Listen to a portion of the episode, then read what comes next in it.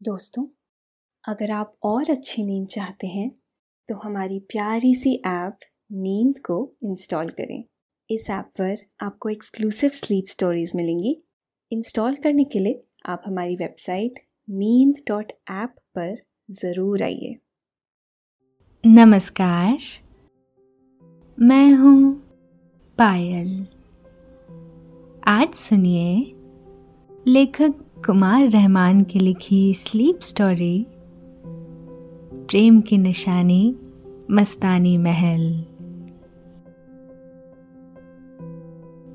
शनिवार वाड़ा प्रेम का महल है, यानी बाजीराव और मस्तानी के प्रेम का गवाह। इसी महल में बाजीराव ने मस्तानी के साथ जीवन के खूबसूरत पल गुजारे थे। ये महल आज भी उस गाथा को अपने सीने में दबाए चुपचाप खड़ा है। इस महल को बनाने की शुरुआत शनिवार को की गई थी। यही वजह रही है कि इसका नाम शनिवार वाड़ा पड़ा। दरअसल, बाजीराव ने अपनी प्रेयसी और पत्नी मस्तानी के लिए ये महल बनवाया था। 290 साल पुरानी ये खूबसूरत इमारत आज भी लोगों को अपनी ओर आकर्षित करती है। महल के पास एक खूबसूरत कमल के आकार का फवारा भी है, जो लोगों को काफ़ी आकर्षित करता है। इस महल में एक मस्तानी दरवाज़ा है।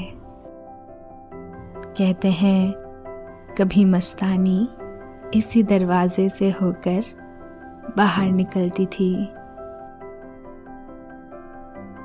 चार और दरवाजे हैं, जिन्हें दिल्ली दरवाज़ा खिड़की दरवाज़ा, गणेश दरवाज़ा और नारायण दरवाज़ा कहा जाता था। यहाँ पानी के पुराने हौज हैं, बुर्ज है नगर खाना है। ये पूरा इलाका ही बहुत खूबसूरत है। आसपास काफ़ी हरियाली है। यहाँ हर दिन बड़ी तादाद में लोग घूमने के लिए आते हैं। बाजीराव और मस्तानी के प्यार की निशानी। इस महल की सैर हम आपको कराएँगे। लेकिन पहले आप अपने आसपास की सारी लाइट्स ऑफ़ करके आराम से लेट जाएँ और अपनी आँखें धीरे से बंद कर लीजिए। अब थोड़ा सा अपने शरीर को आराम दीजिए। थोड़ा और आराम। अपने शरीर को बिल्कुल ढीला छोड़ दीजिए। कोई टेंशन नहीं। कोई तनाव नहीं। अपने दिमाग में चल रहे सभी विचारों को, चिंताओं को त्याग दे।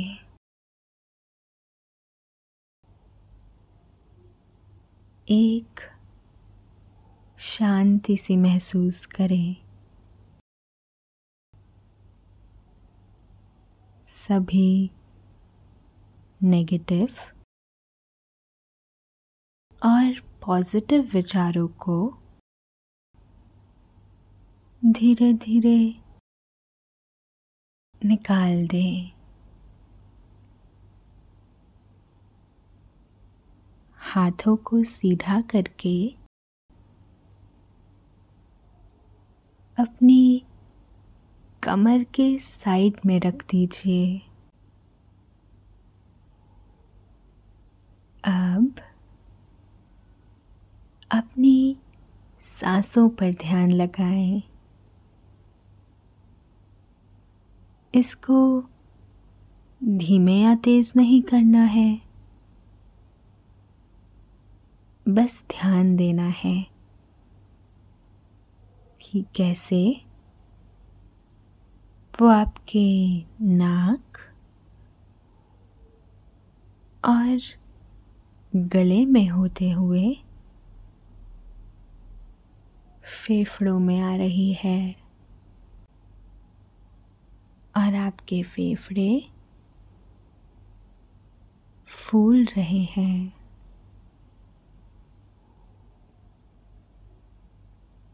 और कैसे वो आपके फेफड़ों से वापस गले और नाक के माध्यम से वापस निकल रही है। और आपके फेफड़े थोड़े सिकुड़ रहे हैं। मन शांत। एकदम शांत होता जा रहा है।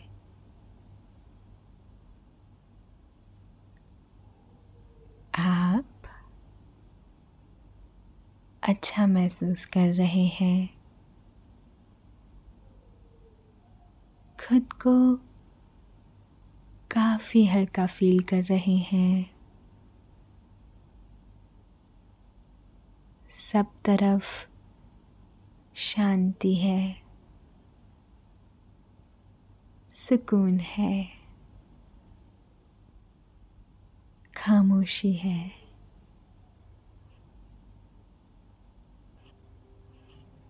आज हम आपको ले चलते हैं।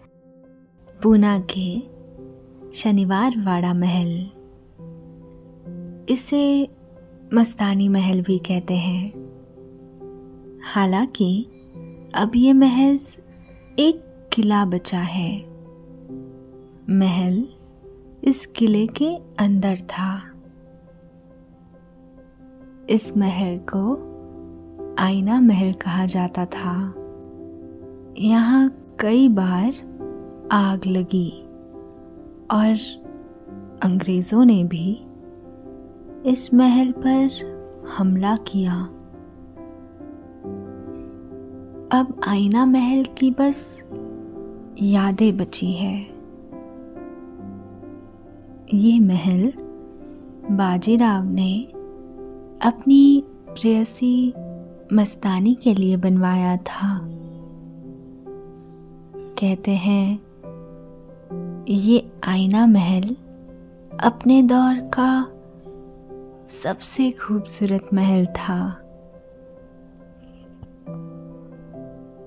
बाजीराव अपनी पत्नी मस्तानी से इस कदर प्यार करते थे, इसलिए उन्होंने इस महल में हर तरफ़ आईना लगवाया था। मस्तानी के साथ शादी के बाद बाजीराव ने तमाम खूबसूरत पल इस महल और यहाँ बनाए गए बागात में गुजारे थे। बागात तो अब नहीं रहे, लेकिन महल के दरो दीवार उन खूबसूरत पलों के खामोश गवाह हैं। उन्होंने मस्तानी के प्रति बाजीराव के अगाध प्रेम और मस्तानी के समर्पण को देखा और महसूस किया। आज आप भी उसी महल को देखने जा रहे हैं। वहाँ आप भी वे सब महसूस करेंगे, जो अब सिर्फ़ किस्से कहानी के रूप में मौजूद हैं। इन ऐतिहासिक इमारतों के साए तले अपना वक्त गुजारना, उन ऐतिहासिक पलों को फिर से महसूस करने जैसा ही है।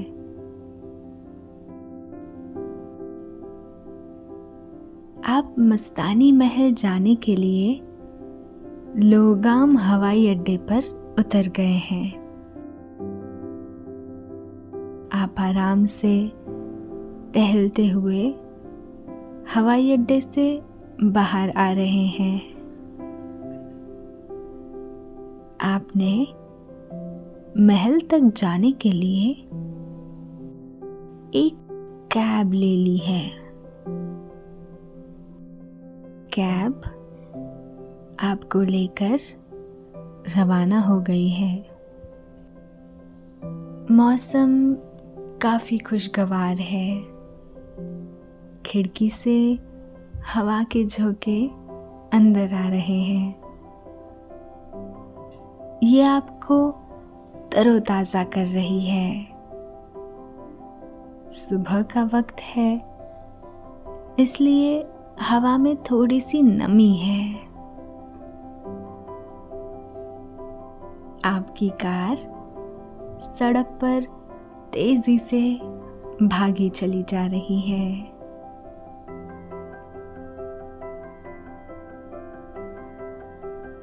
ये पूना है। यानी पुणे।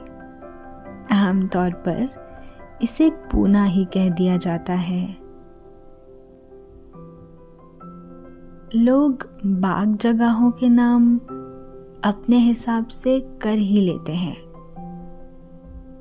अब देखिए ना, अहमदाबाद को तमाम लोग अहमदाबाद कह देते हैं। बैंगलोर बेंगलुरु हो गया है। ये वही पूना है, जिसकी पहचान देश भर में प्याज की वजह से होती है। पूना वाली प्याज वैसे, यहाँ का फ़िल्म इंस्टीट्यूट भी दुनिया भर में मशहूर है। देश के तमाम बड़े कलाकार इसी इंस्टीट्यूट की देन है। कैब ने आपको महल के सामने उतार दिया है। महल के ठीक सामने बाजीराव की एक बड़ी सी मूर्ति लगी हुई है। घोड़े पर सवार बाजीराव की ये मूर्ति बहुत सुंदर है। मूर्ति को देखकर अंदाज़ा होता है कि बाजीराव कितने बहादुर और जाबाज थे। आप धीरे धीरे महल की तरफ़ बढ़ रहे हैं। अब आप महल के सामने ऊँचे चबूतरे पर खड़े हैं। आप महल को निहार रहे हैं। महल के बीचों बीच एक बड़ा सा गेट लगा हुआ है। ये महल का मेन गेट है।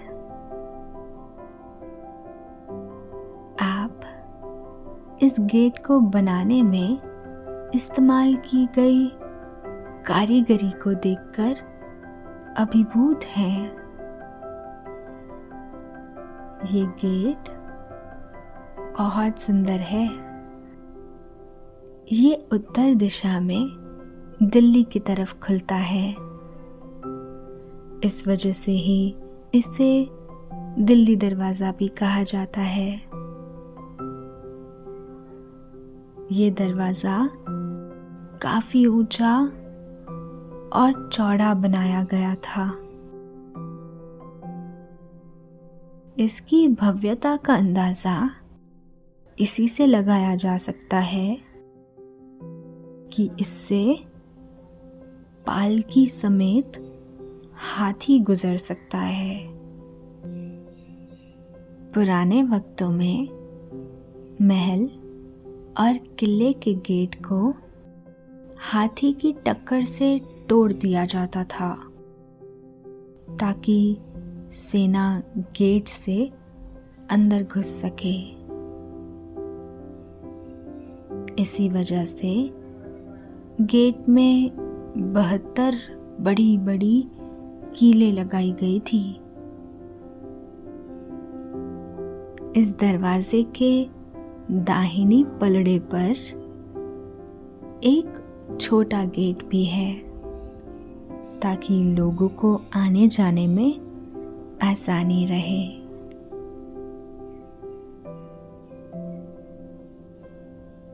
इस महल में कई और दरवाजे हैं। एक दरवाजे का नाम मस्तानी दरवाज़ा है।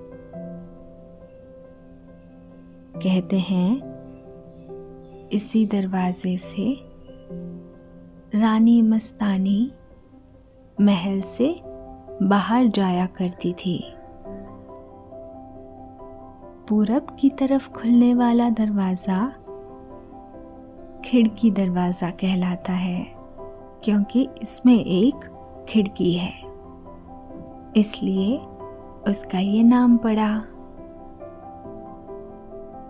जो दरवाज़ा गणेश महल की तरफ़ खुलता है, उसका नाम गणेश दरवाज़ा है। महल की महिलाएँ इस गेट से कस्बा गणपति मंदिर में दर्शन के लिए जाया करती थी। दासियों के आने जाने के लिए संभुल दरवाज़ा भी था। दिल्ली दरवाज़ा के दोनों तरफ़ बने ऊँचे ऊँचे बुर्ज इस महल की भव्यता को दर्शाते हैं। बुर्ज के दोनों तरफ़ दूर तक ऊँची दीवार चली गई है।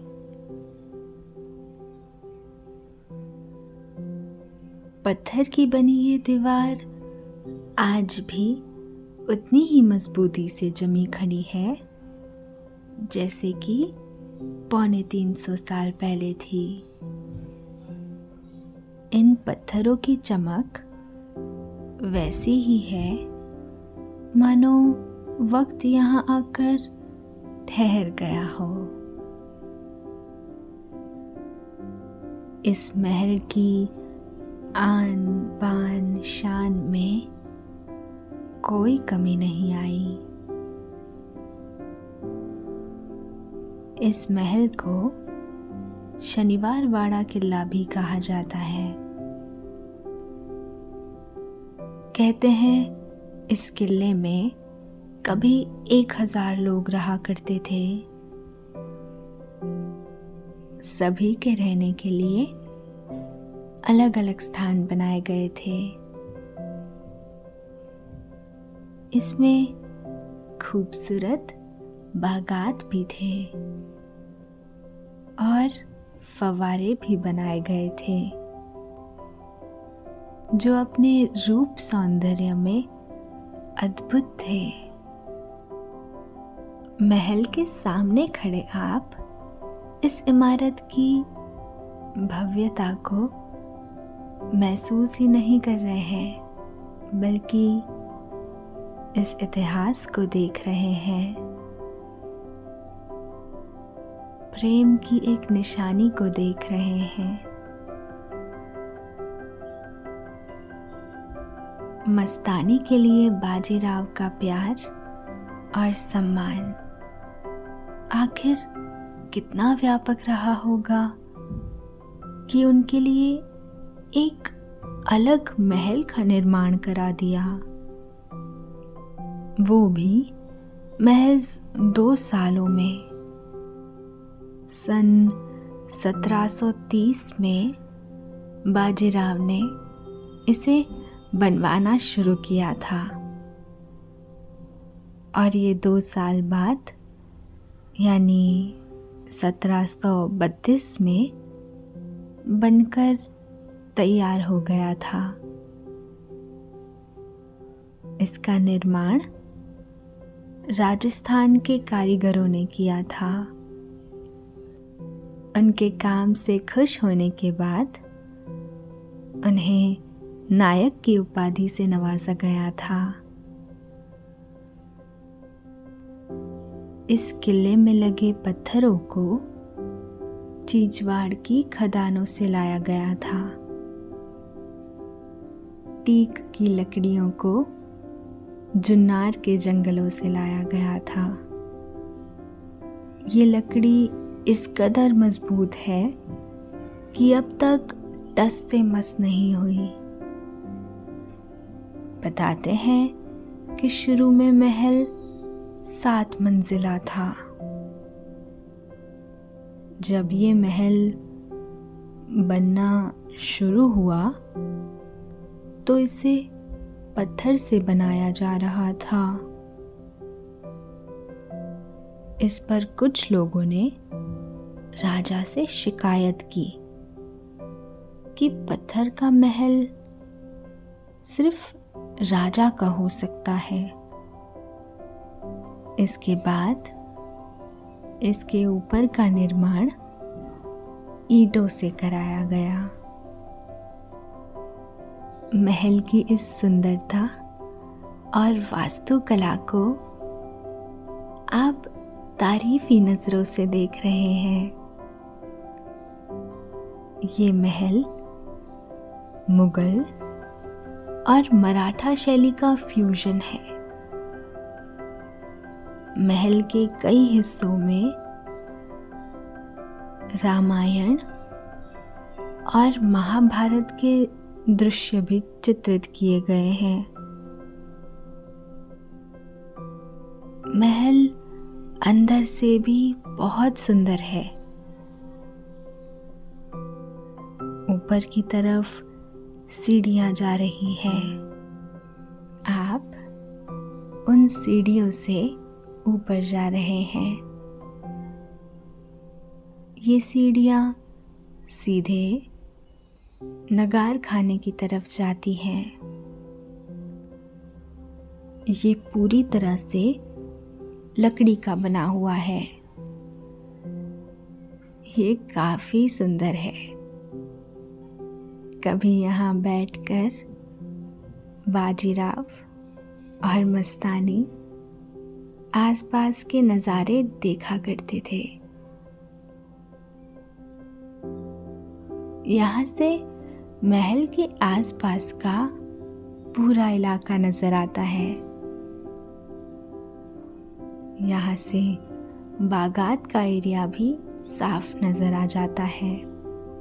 यहाँ से गलियारे के ज़रिए बुर्ज की तरफ़ आप जा रहे हैं। ये पूरी किलेबंदी है, जिसमें बाजीराव और मस्तानी के साथ ही तमाम और परिवार इस किले के अंदर रहते थे। आसपास काफ़ी हरियाली है।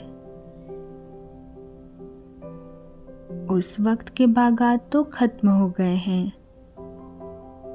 लेकिन बाद में इसका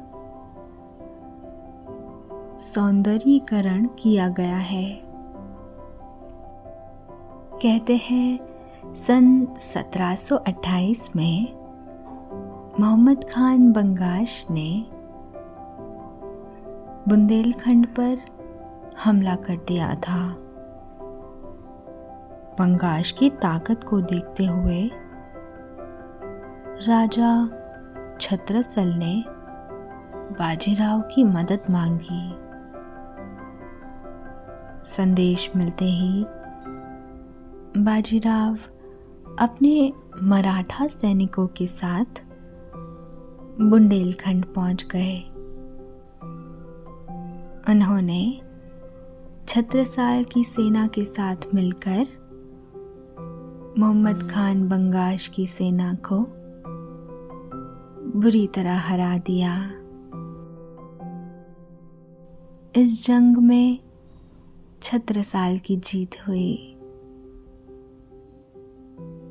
इससे राजा छत्रसाल बहुत खुश हुए। उन्होंने अपने राज्य का एक हिस्सा बाजीराव को भेंट के तौर पर दे दिया।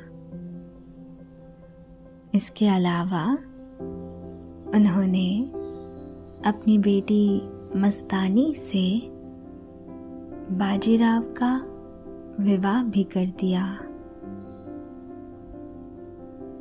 हालाँकि ये भी कहा जाता है कि मस्तानी छत्रसाल के दरबार की नर्तकी थी। उन्हें देखते ही बाजीराव को उनसे प्यार हो गया था। बाद में उन्होंने मस्तानी से शादी कर ली। बाजीराव पहले से ही विवाहित थे। इस वजह से वे मस्तानी को अपने साथ महल में नहीं रख सकते थे। यही वजह थी कि बाजीराव ने मस्तानी के लिए एक अलग आलिशान महल बनवाया। इसे आईना कहते थे। इस महल में हज़ारों आईने लगे थे। इसे मस्तानी महल के नाम से भी जानते थे। ये महल अपने समय का सबसे खूबसूरत महल था। महल के बगल में दीवे घाट पर मस्तानी के नहाने के लिए एक खास कुंड भी बनवाया गया था। शनिवार वाड़ा से आठ किलोमीटर दूर कांतरस तालाब से नहर के ज़रिए यहाँ पानी लाया जाता था। महल में कई और खूबसूरत और बड़े बड़े हौज भी हैं। आप किले की तटबंदी की तरफ़ जा रहे हैं। तट पर जाने के लिए नौ जगहों से सीढ़ियाँ हैं। इतनी सीढ़ियों का निर्माण इस वजह से कराया जाता था ताकि सैनिक दुश्मनों से रक्षा के लिए आसानी से ऊपर की तरफ़ आ जा सके। यहाँ दीवारों में कई सारे जरोखे हैं। इनका इस्तेमाल सैनिक दुश्मन पर नज़र रखने और हमला करने के लिए किया करते थे। यहाँ नौ बुर्ज बने हुए हैं। बुर्ज तक जाने के लिए रास्ते बने हुए हैं। आप उन रास्तों से होते हुए बुर्ज को देख रहे हैं। ये बुर्ज आज भी उस दौर की दास्ता सुनाते से लगते हैं। आप खड़े इन बुर्जों की निर्माण कला और भव्यता को देख रहे हैं। आप उन जगहों को भी देख रहे हैं जहाँ कभी गौरी महल हुआ करता था। यहाँ मस्तानी के अलावा बाकी महिलाएँ निवास किया करती थी। आप महल से बाहर बगीचे में आ गए हैं। यहाँ सोलह पंखुड़ी वाला लोटस फाउंटेन है।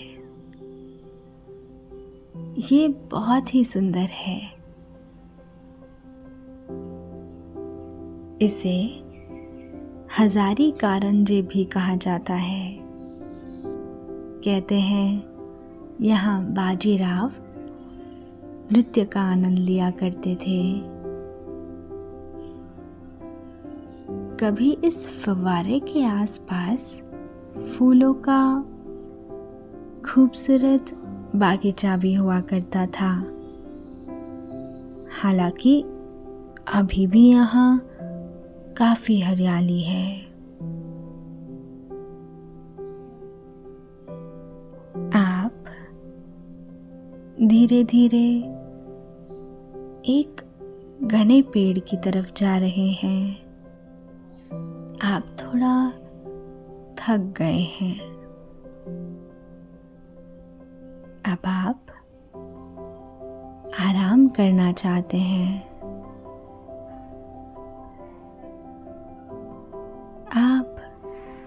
एक पेड़ के नीचे बेंच पर बैठ गए हैं। आपने आराम से पीछे टेक लगा ली है।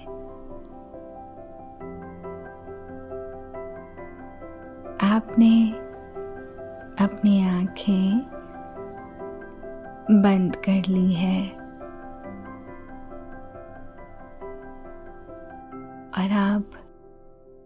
धीरे धीरे रिलैक्स्ड होते जा रहे हैं।